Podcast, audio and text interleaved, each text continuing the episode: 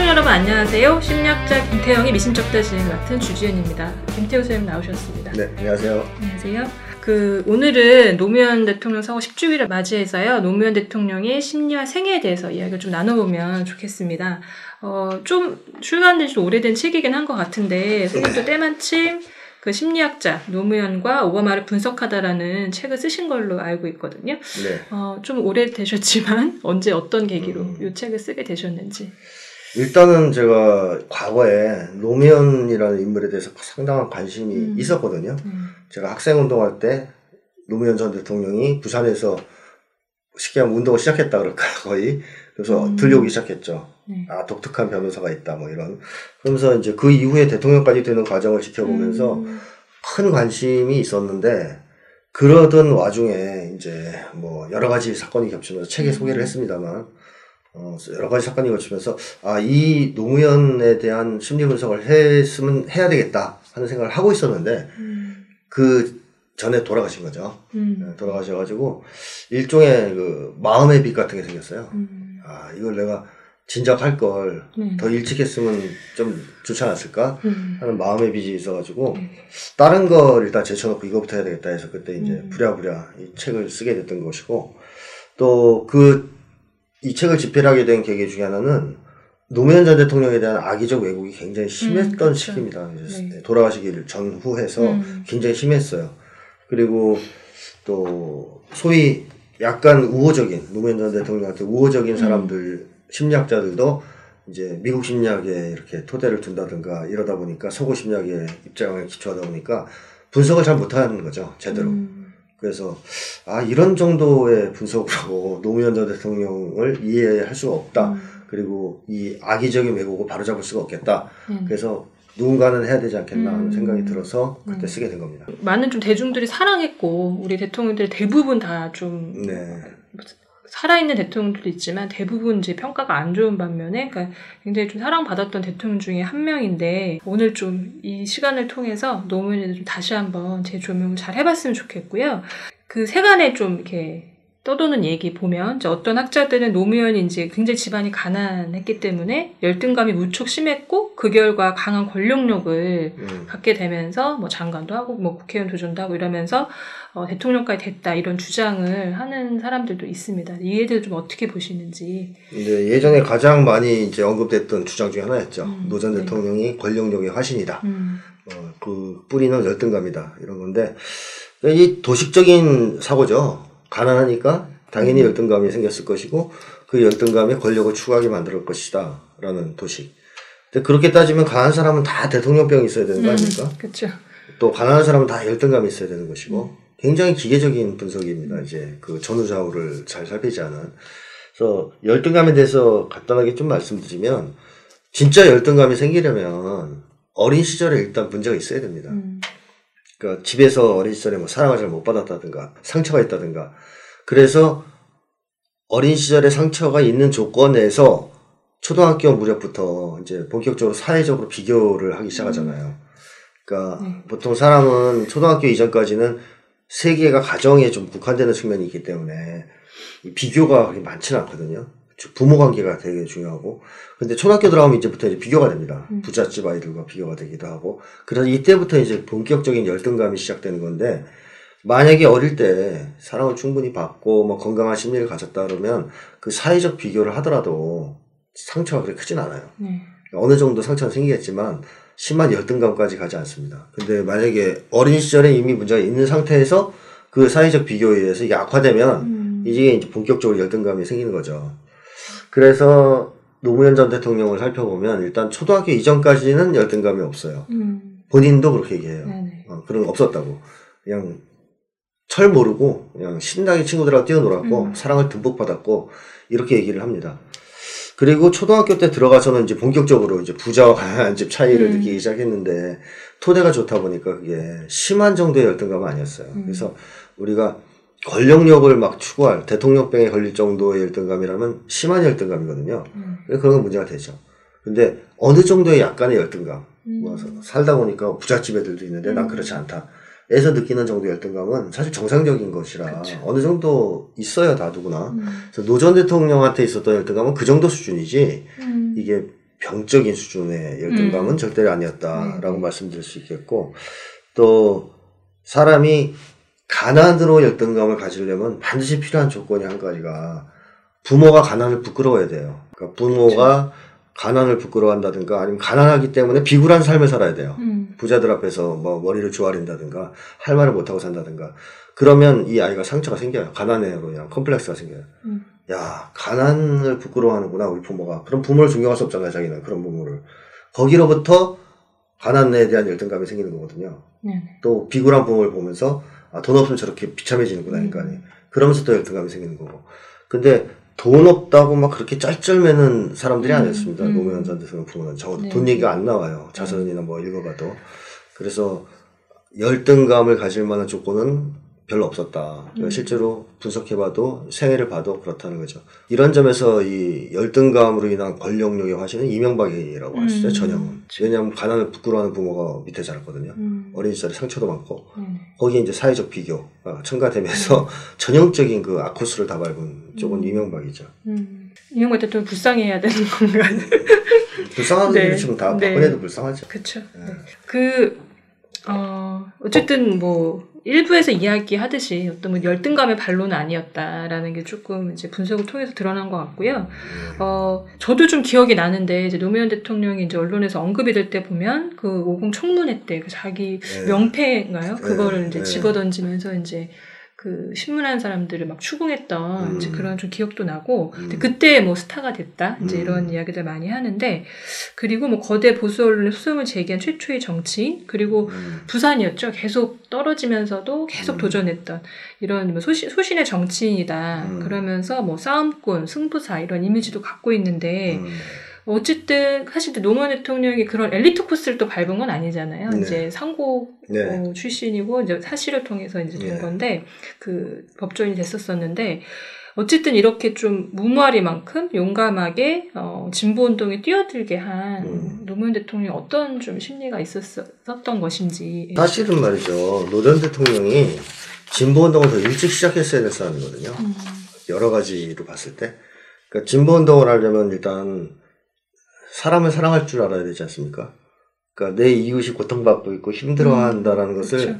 보고선 그 사람들을 사랑하기 때문에 음. 진보 운동을 하는 거잖아요, 기본적으로. 음. 그럼 노 전 대통령은 그런 심리를 갖고 있었기 때문에 진보 운동을 더 일찍 시작했어야 될 사람이고 또 정치적으로도 큰 형이라는 사람이 굉장히 좋은 영향을 줬어요, 어릴 때부터. 음. 진보적인 영향들을. 음, 그래서 정치의식도 꽤 발전돼 있었어요. 그러니까 여러모로 진보운동을 빨리 시작했어야 될 뿐이거든요. 음, 그리고 실제로 보면 노전 대통령이 이미 중학교 때 백지동맹 사건을 주도하죠. 어. 이승만 정권에 이제 네, 네. 좀 하- 항거하는 차원에서 백지동맹을 주도해서 학교에서 처벌도 받고 뭐 이런 일이 있었습니다. 음, 그러니까 사실상 정치운동, 진보운동은 중학교 때 시작하셨던 거 아닙니까? 음, 근데 스톱됐죠, 거기서. 더 진행이 안 돼요. 음. 더 진행이 안 되고, 한참 지난 이제 나이에 진보운동에 뛰어들었으니까, 음. 어떻게 보면 되게 늦게 뛰어들었다라고 봐야 됩니다. 늦게. 음.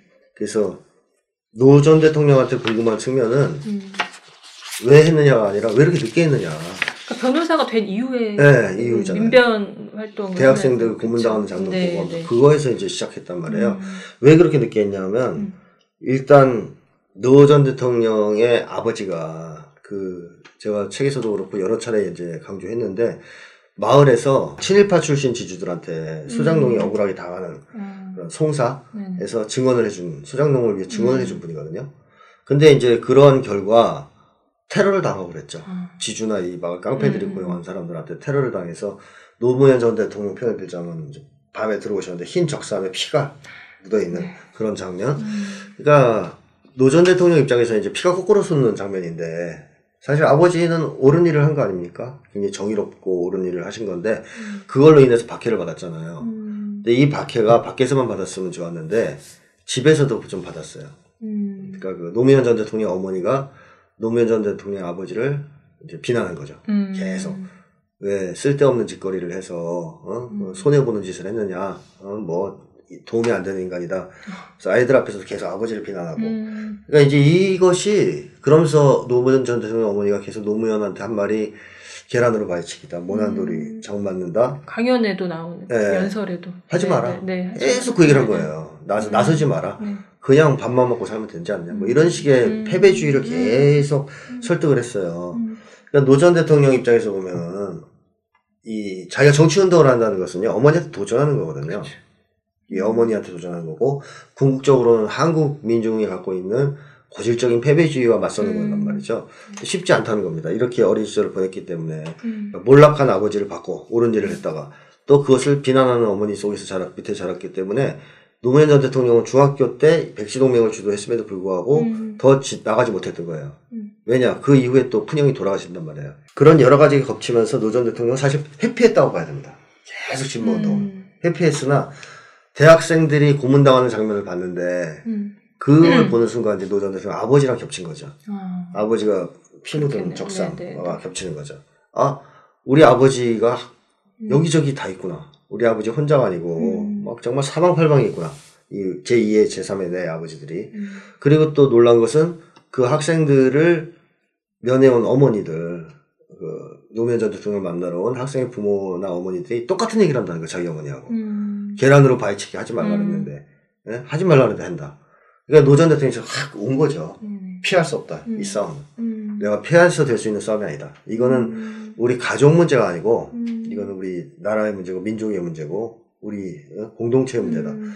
그래서 나의 아버지 같은 사람은 한국사에서 항상 있을 수밖에 없고 어머니들은 패배주의에 빠져서 음. 뜯어 말릴 수밖에 없는 거 아니야. 그런 음. 정의로운 싸움을 하는 사람들을.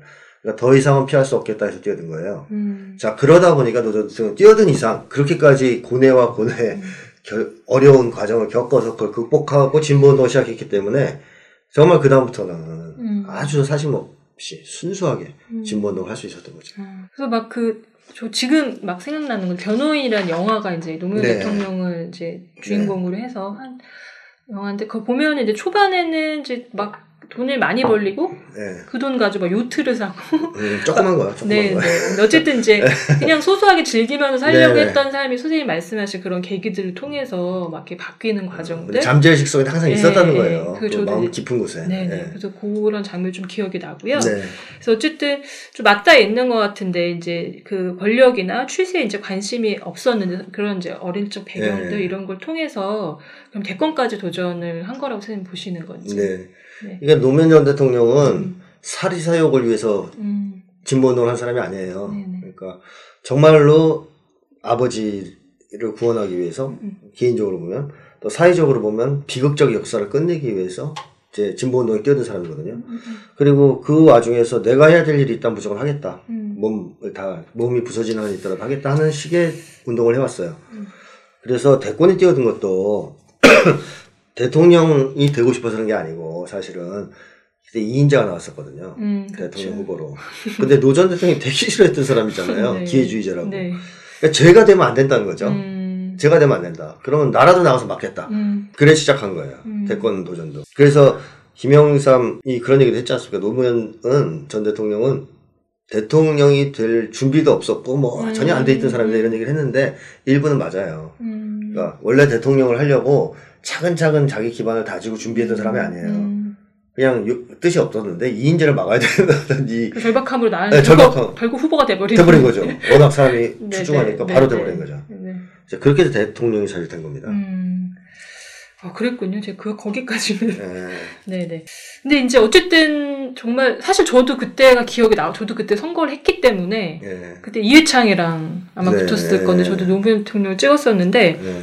어 굉장히 기뻤거든요. 네, 그렇죠. 왜냐면 되게 박빙이었던 기억이 나요. 네, 예. 어려웠죠. 예, 그래서 막판에 정몽준 변수도 있었고. 그쵸, 예. 네. 아, 그래서 저 그때 막 새벽에 그 나가가지고 되게 쓸쓸하게 음. 걸었던 길이 이거 지는 거 아닌가 싶어가지고. 음, 근데 어쨌든 그 어렵게 그 당선이 된 이제 노무현 대통령인데 네. 정말 사방이 좀 적이었던 것 같기는 해요. 그러니까 차- 음. 요새 뭐 검찰 개혁 얘기하면서 검찰 네. 총장이 나오는 헛소리를 좀 하던데 그 당시 검찰과의 대화? 대화에서도 네, 굉장했죠. 네, 뭐 대통령을 거의 깔아뭉개는 어. 이런 것도 기억이 나고, 뭐 조선일보와 선일국과 싸웠었잖아요. 네, 뭐 네. 조선일보는 물론이거니와, 음, 근데 나중에 이제 진보 진영도 뭐 이라크 파병이라든지, 이런 음. 뭐 FTA 문제라든지 뭐 이런 것들 겹치면서 좀 도- 약간 돌아서는 비판을 많이 했던 기억이 나는데, 저도 그때 음, 한창 뭐 음, 대학 음, 다닐 때여가지고, 어, 요거에 대해서는 좀 어떻게 생각하시는지. 음.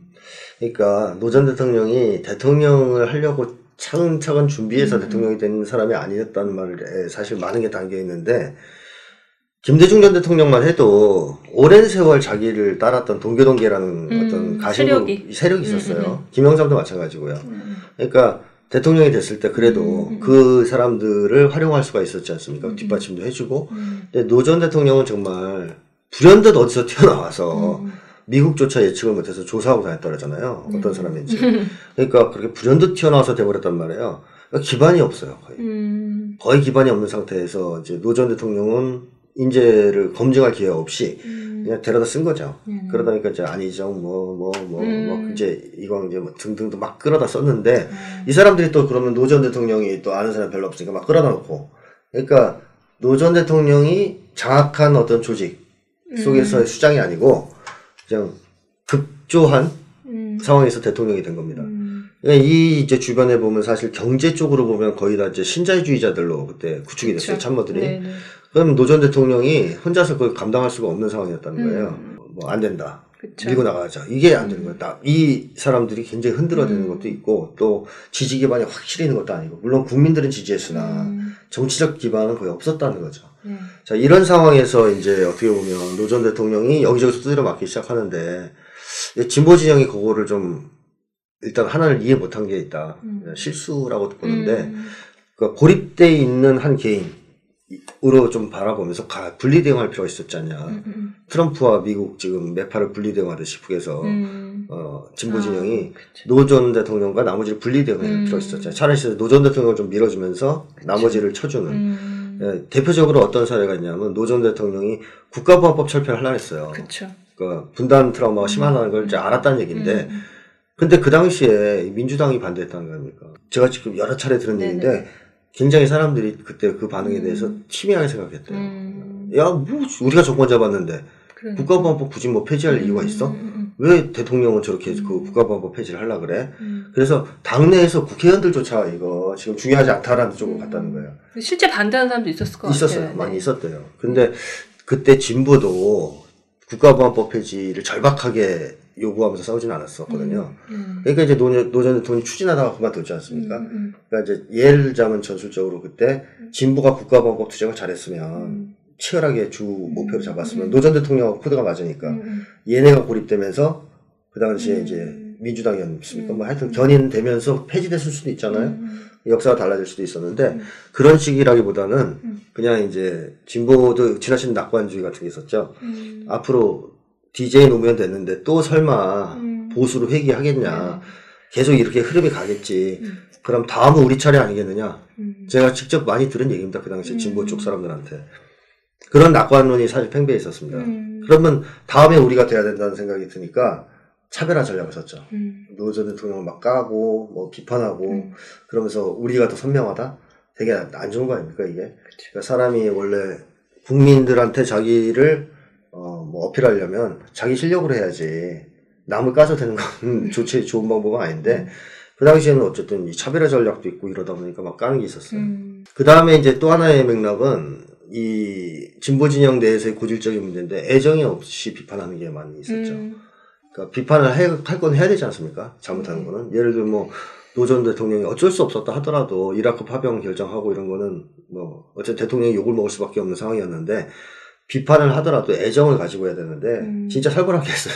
또 언론도 마찬가지고 음. 다 그랬어요 그 당시에 너무 살벌하게 막 증오심을 느낄 정도의 비판들이 막 음. 쏟아지는 음. 것이 있었는데 이거는 그 노전 대통령만이 아니고 아, 앞으로도 우리가 비판을 할 때 주의해야 될 대목이라고 생각해요. 음. 그러니까 완전하게 적이 아니라면 정말 나쁜 사람이 아니라면 그렇게 극렬한 비판 같은 건 음. 할 이유가 없다. 음. 언젠가 같이 손을 잡고 나가야 된다고 생각한다면 애정 어린 충고, 비판, 음. 따끔하지만 애정이 느껴지는 그런 걸 해야 되지 않느냐 음. 하는 생각이 드는데 이런 데서 실수하면서 어떻게든 이제 고립이 됐었죠. 네. 그 당시에. 근데 사실 기억의 차일 수도 있는데요. 저- 사실 네. 제가 그 당시에 이제 학생 운동을 하고 있었어가지고 네. 근데 학생 운동을 위시로 한 조금 더 진보적인 단체들은 좀 네. 굉장히 열심히 했던 기억이 나요. 여의도에서 막 천막을 치고 네. 막 이렇게 몇 분은 막그 그 무슨 감옥 체험 같은 네. 이런 데 들어가 계시고 이러면서 한 한 한 달가량인가요? 또 굉장히 열심히 했었는데 그때 이제 민주당이 쪼개지고 막뭐 이렇게 되면서 음, 음, 음. 의회 권력도 되게 이제 음. 악화되고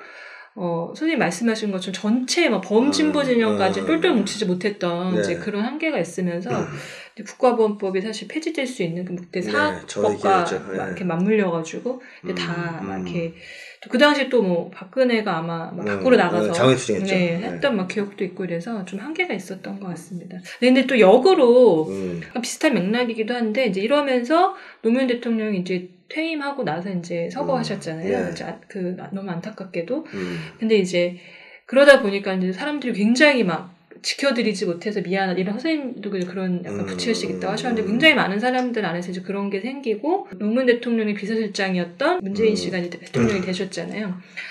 그래서 이제 문재인을 우리가 지켜야 된다. 이제 음. 노무현처럼 대선 대통령처럼 돼서는 안 된다라는 이제 이런 마음이 커서인지 음, 어쨌든 문재인 정부도 부족한 점이 있고 이제 잘, 잘못 한 부분이 있잖아요. 뭐 어떤 완벽한 정권이 아닌 이상 네. 근데 이런 거에 조금만 좀 비판적이어도 음, 막 득달같이 달려들어서 아 입을 음. 막아버리는 이런 현상들도 일부 존재하거든요. 네네. 네, 네. 그래서 뭐 심하게 막 표현이 되는 요새 뭐 그런 표현을 그, 나, 그 나경원 원내대표가 음. 해서 문제가 되기도 했었는데 물론 그런 표현을 써서는 안 되죠. 근데 어쨌든 그런 현상이 일부가 있다. 네. 이런 거에서 좀 어떻게 생각하시는지.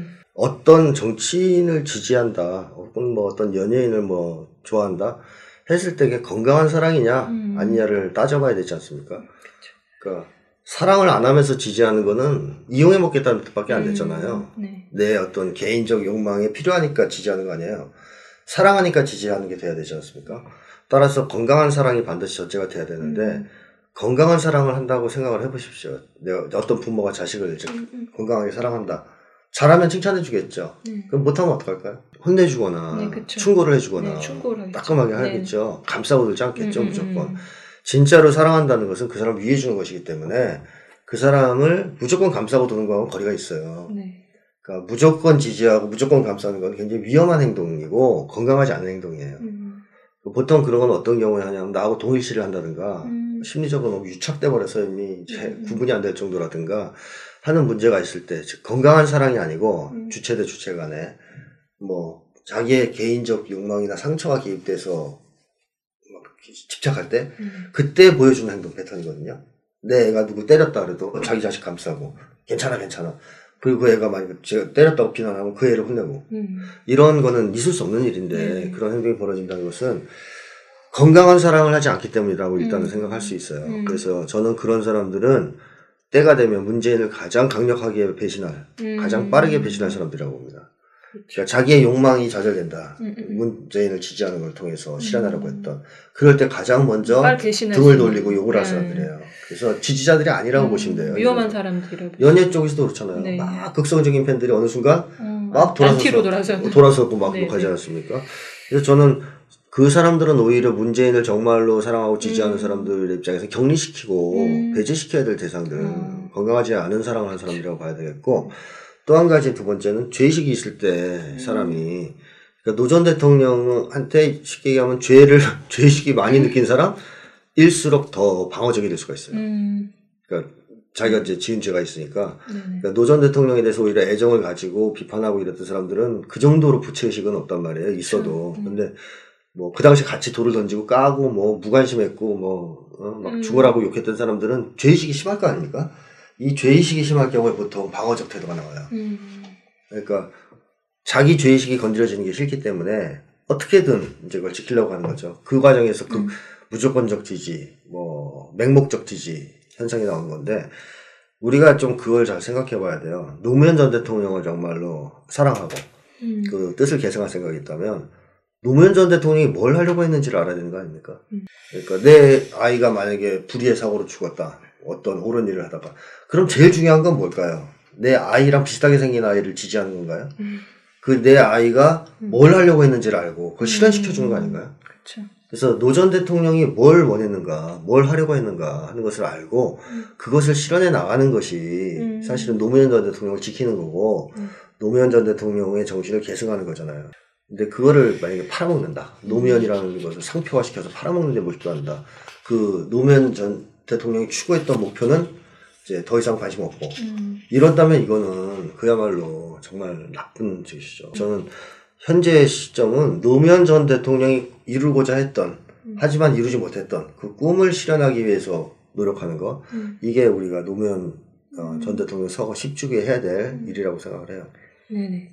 어쨌든 지금 뭐 문재인 대통령이 펼- 펼치고 있는 복지 정책 이런 네. 걸좀 보면 사실 노무현 대통령이 뭐 제시를 했고 음. 조금씩 실현하던 것이 조금 더 이제 심화되고 있는 이런 느낌이라는 좀 생각이 들고요.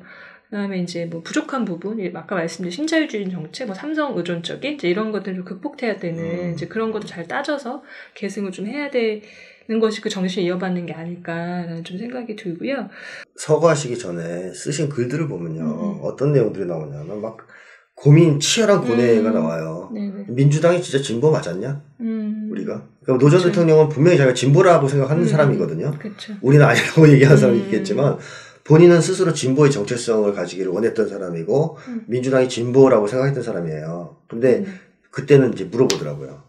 진보가 맞았냐 음, 우리가. 그 다음에 신자유주의 왜 이렇게 일찍 항복했냐 우리가. 그쵸. 어? 음. 왜 투항했느냐.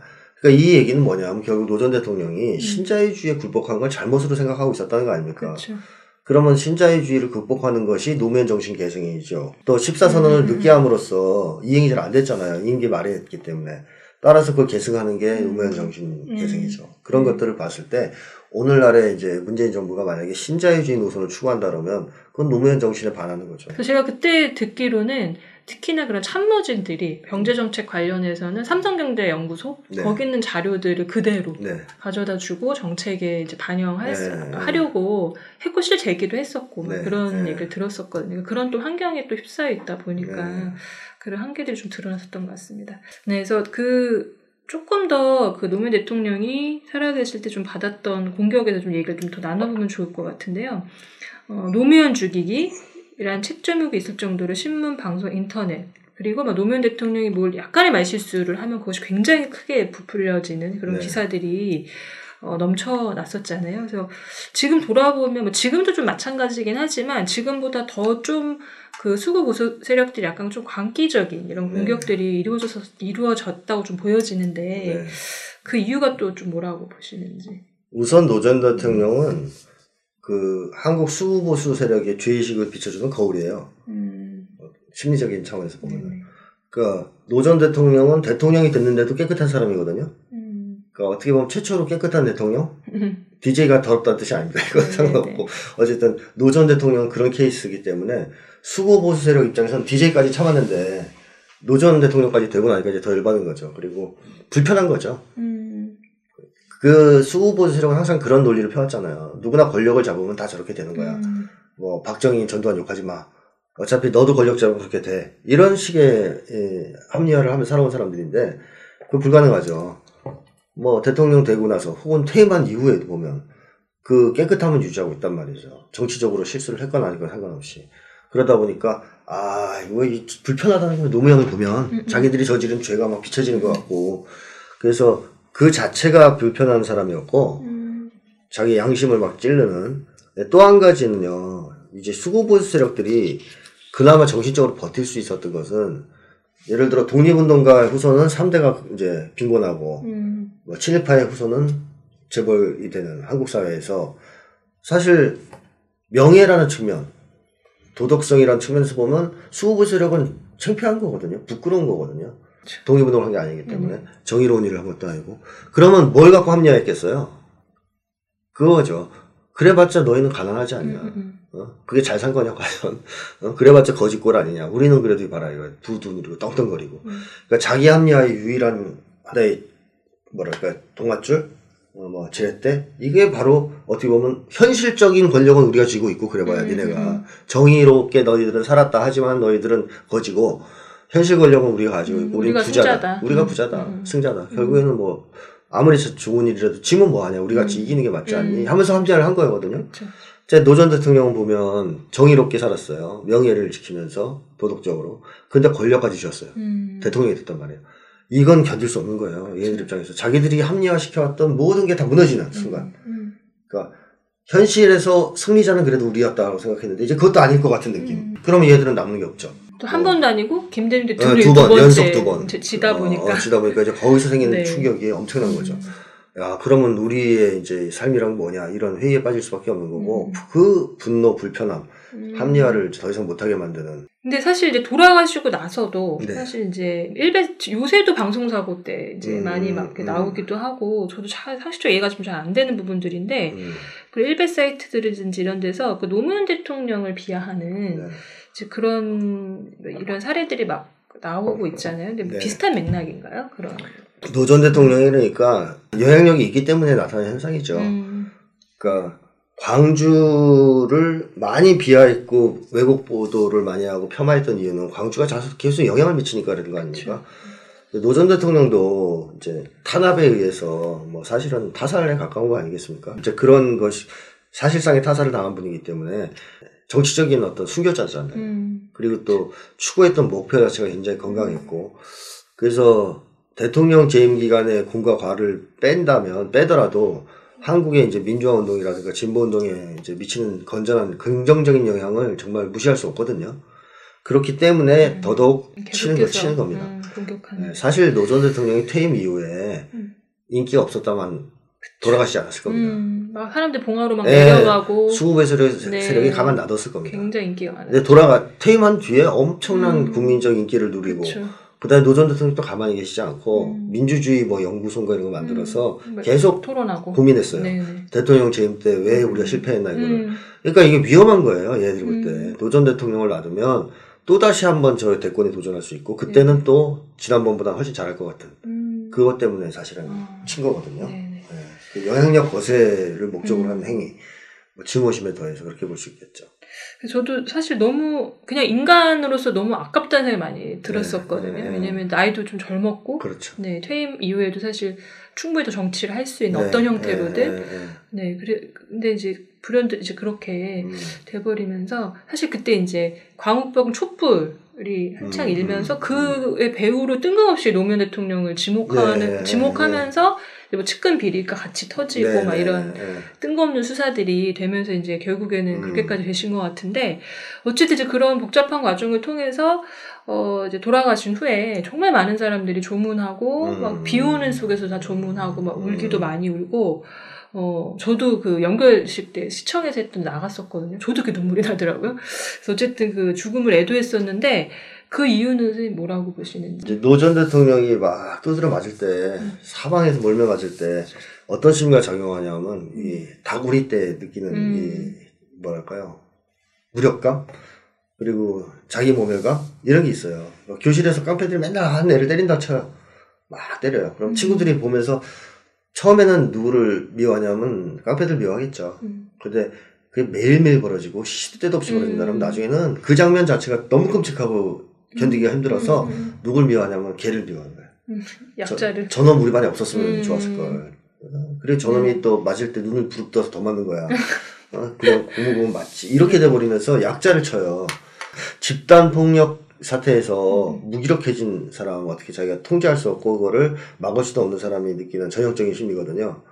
근데 노 전 대통령이 거의 그런 케이스였어요. 사방팔방에서 음. 집단으로 두드려 맞기 시작하는데 특히 퇴임 이후에는 굉장했죠. 진보 신문들 음. 오늘날 노무현을 추모하는 많은 논객들이 그 당시에는 저주의 말을 퍼붓지 않았습니까?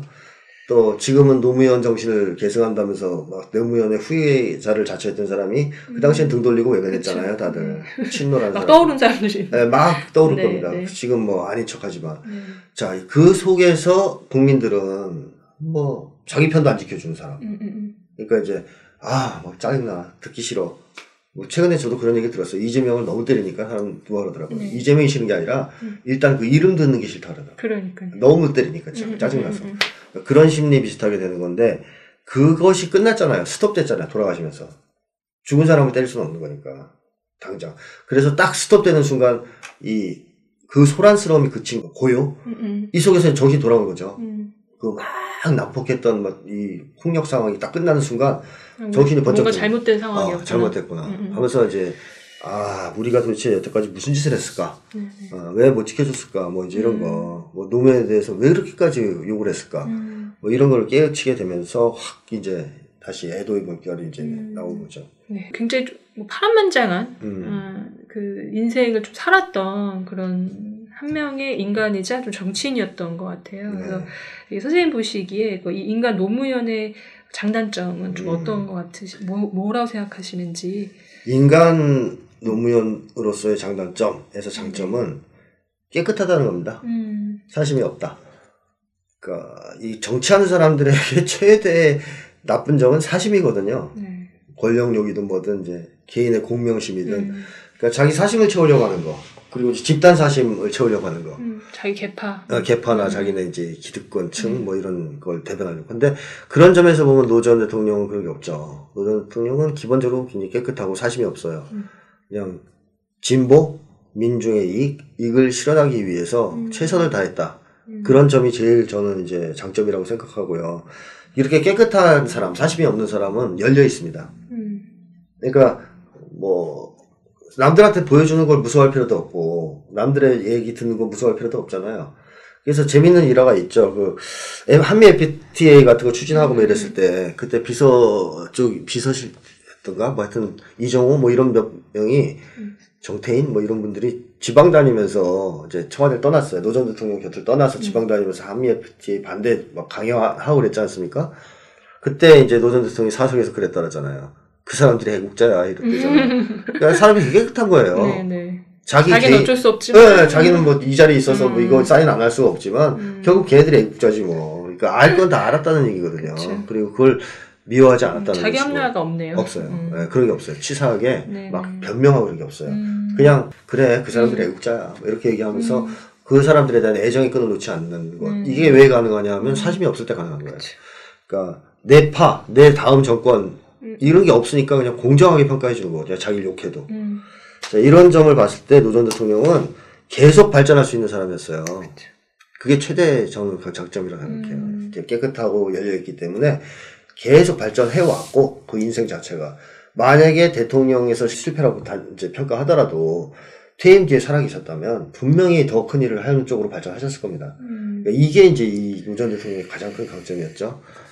근데 이제 약점, 단점이라고 꼽는다면 사회 불안이 심했죠, 굉장히. 음. 이 불우한 가족사가 있지 않습니까? 아까 말씀드렸던. 물론 이 불우한 가족사는 불우한 민족사와 하나로 연결되어 있는 거죠. 우리 민족 전체가 감당해야 되는 문제였는데, 노 전 대통령 입장에서는 정의로운 아버지, 올바른 일을 하는 아버지가 존경을 받기는 커녕 오히려 핍박받고 몰락해가는 모습을 보면서 자랐지 않습니까? 음. 그리고 큰형도 좌절하는 모습을 봤어요. 그리고 우리 역사를 봐도 그렇고. 그러니까 여기서 더, 더 노무현 대통령이 어떤 게 생겼냐면 한 같은 게 생긴 거죠. 한. 음. 왜 도대체 정의로운 사람들은 다 실패하는 거냐. 그래서 노전 대통령이 의미심장한 변화가 김구 선생을 존경하던 분이었는데 링컨으로 바꿔요. 어.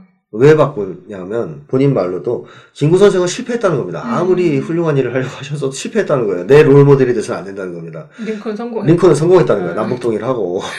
그래서 롤모델을 바꿔버려요. 음. 노전 대통령은 이제 그런 정도로 뭐에 대해서 좀 집착했냐면 승리, 음. 그러니까 성공한 사례, 음. 그러니까 정의로운 사람이 이긴다는 걸 한 번은 보여줘야 된다. 노무현 전 대통령 연설을 보면 거의 그 그렇죠. 코드가 계속 네, 깔려 나옵니다. 네. 승리, 그러니까 이기는 정의로운 사람, 이제 양심적인 사람이 이기는 음. 하나의 사례, 성공 사례를 반드시 내가 만들어야 된다. 이거에 대한 집착이 너무 심했다는 것이고, 음. 또 그, 그런 집착의 이면에는 뭐가 있냐면, 지면 안 된다는 불안이 있잖아요. 지어서는 안 된다. 자, 김구 선생의 삶을 받아들일 수 없었던 거 아니에요. 음. 최선을 다해 살았지만 실패한 삶은 자기가 받아들일 수 없었던 거예요. 왜? 비난받았기 때문에 어머니한테 아버지가. 그 뿌리가 이제 사회 불안에 있다는 거죠. 그래서 노 전 대통령이 그, 보면은 좋은 일이 있으면 불안해해요. 음. 잘 되는 일이 있으면 네. 불행이 닥쳐올까봐. 그러니까 정의로운 사람, 좋은 일, 이거는 자기하고 거리가 멀다라고 느끼는 건데, 전형적인 제가 얘기한 사회 불안이거든요. 음. 굉장히 비관적으로 바라보고. 그러니까 고난을 겪을 때 견디는 힘이 좀 약해요. 어. 의외로. 네. 뭐, 그게 적에게서 오는 비난은요, 차라리 잘 견디는데, 어머니 쪽에서 오는 비난, 음. 아군이라고 생각하는 사람이 하는 비난이 굉장히 취약합니다. 음.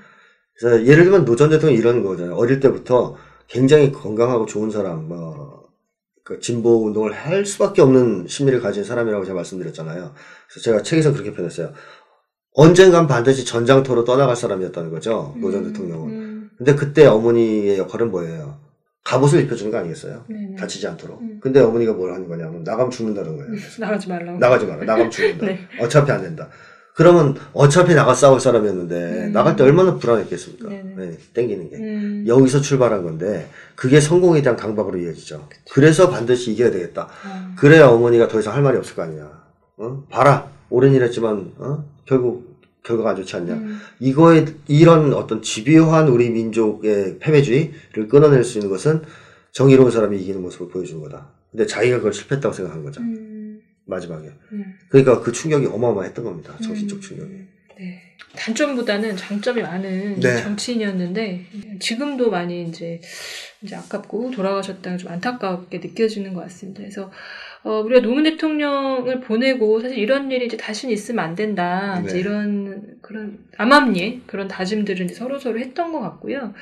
또 아까도 말씀드렸지만 이제 문재인 대통령의 가장 측근이었던 비서실장이신 대통령이 돼그 문재인 정부가 나라를 운영하고 있는데 지금 노무현 정신을 아까도 잠깐 음. 서도 좀 말씀하셨는데 노무현 정신을 잇는다는 건 과연 무엇일지에 대해서 음. 이야기를 해주시면 좋겠습니다. 노무현 정신을 잃는다면 당연히 노무현 전 대통령이 꿈꿨던 사람 사는 세상? 음, 뭐 그분이 말씀하신 거 아닙니까? 사람 사는 세상에 대해서 우리가 사회적으로 공감대를 만들고 사람 사는 세상을 만들기 위한 길을 걸어가는 거 이게 노무현 정신 계승이고 그러니까 우리가 해야 될 바를 하지 않고 노무현 정신을 계승하지 않고 남탓만 하는 거 자유한국당 욕하고 이명박 욕만 하는 거는 음. 옳지 않다고 생각해요. 네. 그러니까 정말로 노무현 정신을 계승한다면 지켜질 수밖에 없어요. 음. 노무현 정신을 계승해서 정치를 잘한다면 국민들이 지켜낼 겁니다. 네. 노무현 전 대통령 탄핵당할 때 지켜낸 건 국민들 아니었습니까? 네. 네. 또 박근혜 끌어내는 것도 국민들이었고 그쵸. 결국 믿어야 되는 음. 것은 국민들이잖아요. 네. 그러니까 국민들의 진짜 국민들을 위한 정치, 음. 소수의 이익이 아닌 네. 이런 정치를 제대로 해나간다면 그런 세상을 만들어 나간다면 음. 그것이 곧 노무현 정신 계승이고 네. 또 문재인 정권을 지키는 길이죠. 네. 네. 근데 그냥 무조건 감싸고 돌고 음, 음. 진보가 아닌 반대의 길로 간다? 그러면 어떠한 힘과 어떠한 방법을 써도 막을 수 없어요. 몰락을. 네. 그렇기 때문에 정신을 바짝 차려야 될 때라고 생각합니다. 지금. 네. 그래서 저도 참 그 민심이 정확하다고 느껴지는 게 뭐냐면 네. 뭐 지금 문재인 정부가 뭐 적폐 청산이라든지 네. 뭐 검찰 개혁이라든지 뭐 이런 부분들을 좀 명쾌하게 그러니까 예를 들면 뭐 버닝썬 사태, 뭐 장자연 사건, 뭐 김학의 사건 네. 이거를 직접 지시했잖아요. 문재인 네, 대통령이 네. 약간 무리수가 있었지만 음. 이따라고 판단하는 측- 여론도 만만치 않았을 텐데 그때 굉장히 지지율이 올라가더라고요. 네. 그 사실 국민들이 이런 걸 굉장히 바라고 있다라는 네. 거죠. 그래서 그, 그리고 그 당시에 굉장히 노무현 대통령 공격했던 사람들이 여전히 지금 활기를 치고 네, 있는데 네. 사실 이들이 대부분 적폐 세력이 네. 틀림없다 저는 생각이 드는데 어쨌든 이런 적폐 청산을 잘 해나가면서 네. 어, 뭐 신자유주의 극복 뭐 이런 음. 걸잘 해야지만 어, 노무현 정신을 그 헛되지 않고 정말 말씀하신 대로 사람 사는 세상으로 갈 수 있지 않을까 이제 이런 좀 생각을 해보게 됩니다. 네, 그래서 오늘은 그 김태우 소장님과 함께 노무현 대통령의 심리와 생애에 대해서 좀 어, 간단하게나마 알아봤는데요. 어, 다음 시간에는 심리학자 스탠리 밀그램의 복종 실험에 대해서 살펴보는 시간을 갖도록 하겠습니다. 오늘 출연해 주셔서 네, 감사합니다. 감사합니다. 감사합니다.